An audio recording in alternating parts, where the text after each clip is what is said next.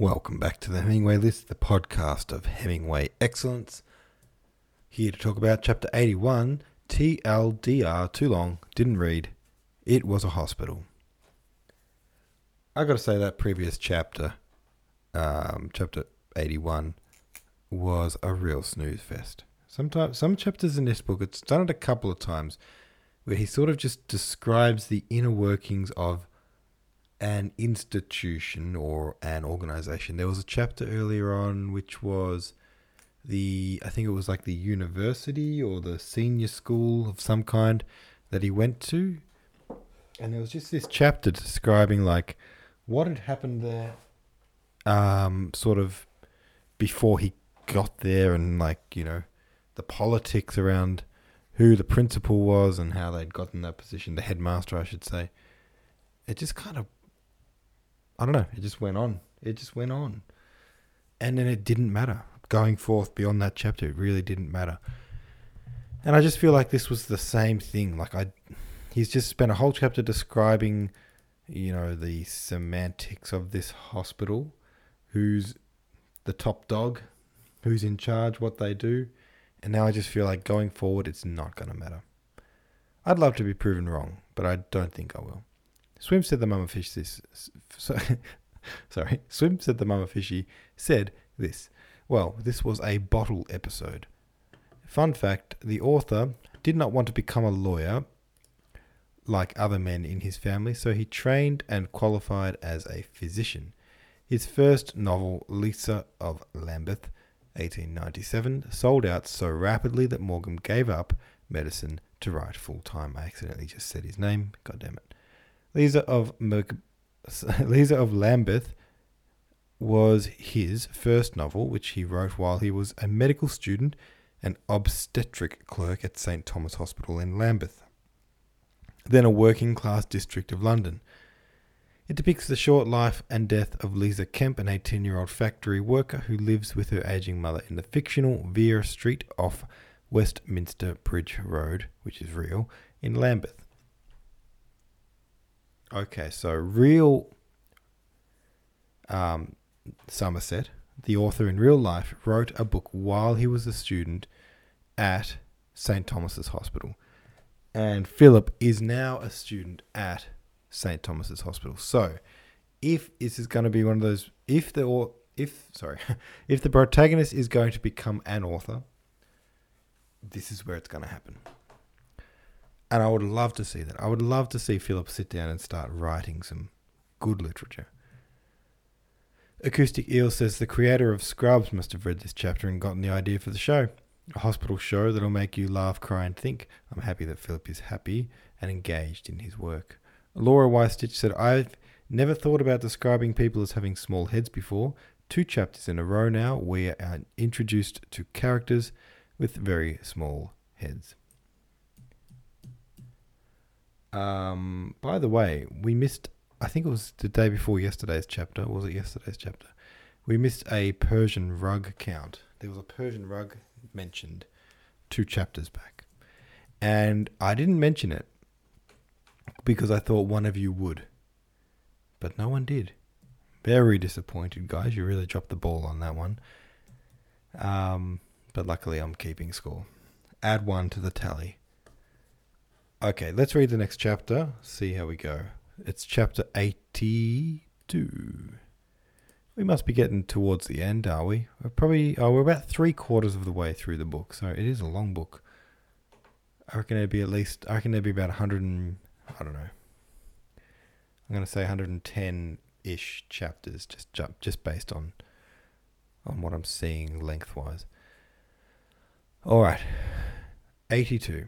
Towards the end of the year, when Philip was bringing to a close his three months as clerk in the outpatients department, he received a letter from Lawson, who was in Paris. Dear Philip, Cronshaw is in London and would be glad to see you. He is living at 43 Hyde Street, Soho. I don't know where it is, but I dare say you'll be able to find out. Be a brick and look after him a bit. He is very down on his luck. He will tell you what he's doing. Things are going on here very much as usual. Nothing seems to have changed since you were here. Clutton is back, but he has become quite impossible. He has quarrelled with everybody.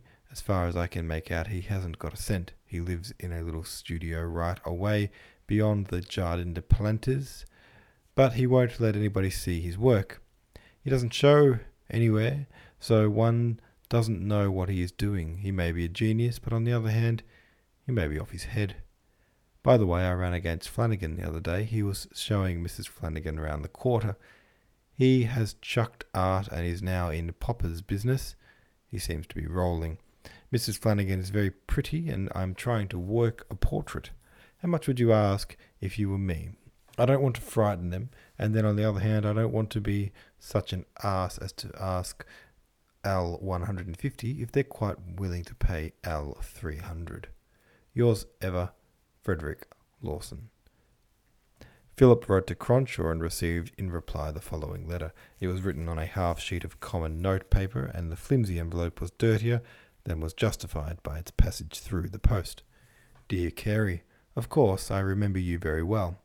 I have an idea that I had some part in rescuing you from the slow, slough of despond, in which myself am hopelessly immersed.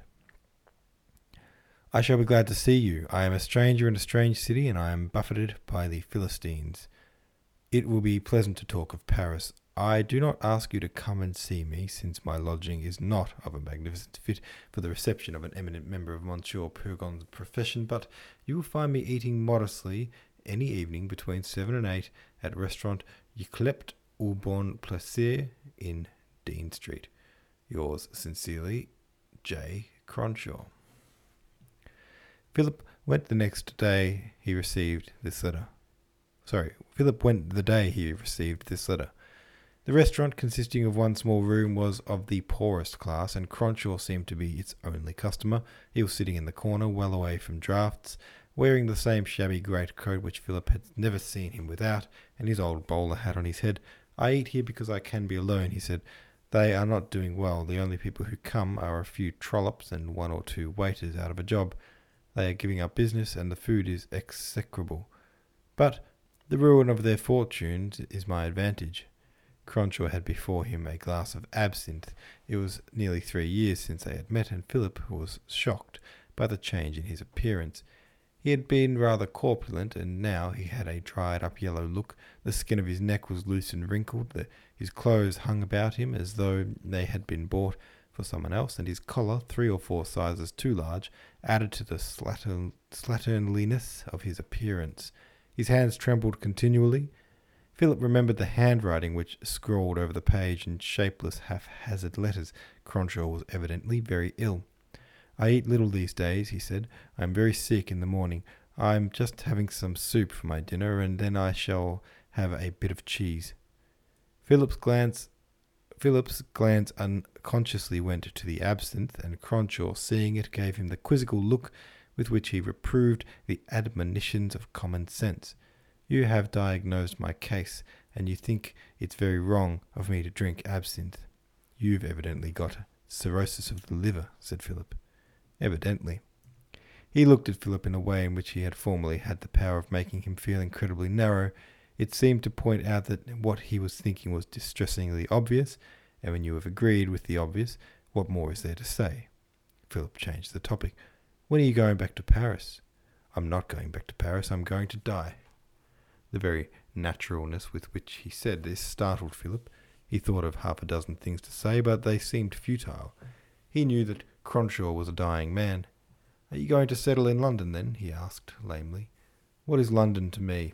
I'm a fish out of water. I walk through the crowded streets. Men jostle me, and I seem to walk in a dead city. I felt that I couldn't die in Paris. I wanted to die among my own people. I don't know what hidden instinct drew me back at last. Philip knew of the woman Cronshaw had lived with and the two draggle tailed children, but Cronshaw had never mentioned them to him, and he did not like to speak of them. He wondered what had happened to them. I don't know why you talk of dying, he said. I had pneumonia a couple of winters ago, and they told me then it was a miracle that I came through it. It appears I'm extremely liable to it, and another bout will kill me. Oh, what nonsense. You're not so bad as all that. You've only got to take precautions. Why don't you give up drinking? because I don't choose. It doesn't matter what a man does if he's ready to take the consequences. Well, I'm ready to take the consequences. You talk glibly of drinking, of giving up drinking, but it's the only thing I've got left now. What do you think life would be to me without it? Can you understand that happiness I get out of my absinthe? I yearn for it, and when I drink it, I savour every drop, and afterwards I feel my soul swimming in ineffable happiness. It disgusts you. You are a Puritan, and in your heart you despise sensual pleasures. Sensual pleasures are the most violent and the most exquisite. I'm a man blessed with vivid senses, and I have indulged them with all my soul. I have to pay the penalty now, and I am ready to pay. Philip looked at him for a while, steadily. Aren't you afraid? For a moment, Cronshaw did not answer. He seemed to consider his reply. Sometimes when I'm alone, he looked at Philip, you think that's condemnation? You're wrong. I'm not afraid of my fear. It's folly. The Christian argument that you live, that you should live always in your, in view of your death. The only way to live is to forget that you're going to die. Death is unimportant. The fear of it should never influence a single action of the wise man. I know that I shall die struggling for breath, and I know that I shall be horribly afraid. I know that I shall not be able to keep myself from regretting bitterly that life, the, the life that has brought me to such a pass, but I disown that regret. I, now weak, old, diseased, poor, dying, hold still my soul in my hands, and I regret nothing. Do you remember that Persian carpet you gave me? asked Philip. Cronshaw smiled, his old, low, slow smile of past days. I told you that it would give you an answer to your question when you asked me what was the meaning of life. Well, have you discovered the answer? No, smiled Philip. Won't you tell it to me? No, no, I can't do that. The answer is meaningless unless you discover it yourself. Alrighty, there we go. Cronshaw, not looking good for old Cronshaw. Have your say about this one over at the subreddit. Thanks very much for listening. I'll see you uh, tomorrow.